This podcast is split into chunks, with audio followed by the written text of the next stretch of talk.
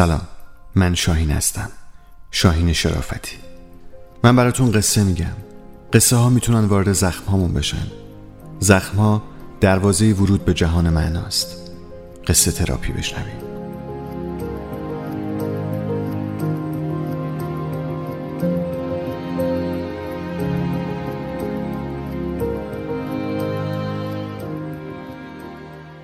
لعنتی های دوست داشتنی، نوشته مهدی معارف.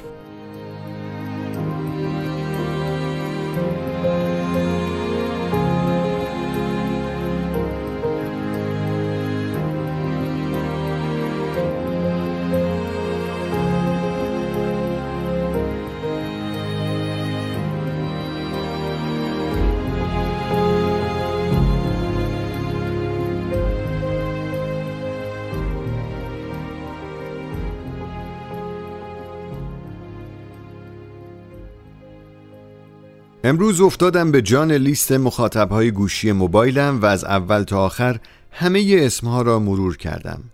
کلاً این کار زیاد توصیه نمی شود، چون خیلی از اسمها آدم را می برد به اعماق خاطراتش و خب اعماق خاطرات لزوماً جای دلچسبی نیست. آن وسطها چشمم به یک اسم خورد که 2 دقیقه‌ای به خاطرش هنگ کردم. من توی موبایلم یک نفر را به اسم لعنتی ذخیره کرده بودم. وقتی هم رفتم مشخصات آقا یا خانم لعنتی را ببینم، به جای شماره تلفن فقط یک پلاک ماشین ذخیره شده بود. بلافاصله یک ابر بالای سرم درست شد و من را با خودش برد به روزهای خیلی دور. اسفند سال 86 بود. آن روزها من و برادرم بدجور درگیر فیلم دیدن بودیم. آن دوران خبری از اینترنت پرسرعت و اینها نبود. فیلم ها را یک نفر به هر جان کندنی که بود دانلود می کرد و روی CD می زد و بعد مثل ساقی ها می رساند دست بقیه. درست روز آخر سال یک قسمت جدید از سریال مورد علاقه من آمده بود و من و برادرم خمار بودیم که این هفته چه بر سر شخصیت های فیلم خواهد آمد. ماشین را آتش کردیم و رفتیم تا سریال را بگیریم. تو راه برگشت رفتم بنزین بزنم، ولی انقدر تو کف سریال بودم که کارت سوخت را یادم رفت بردارم.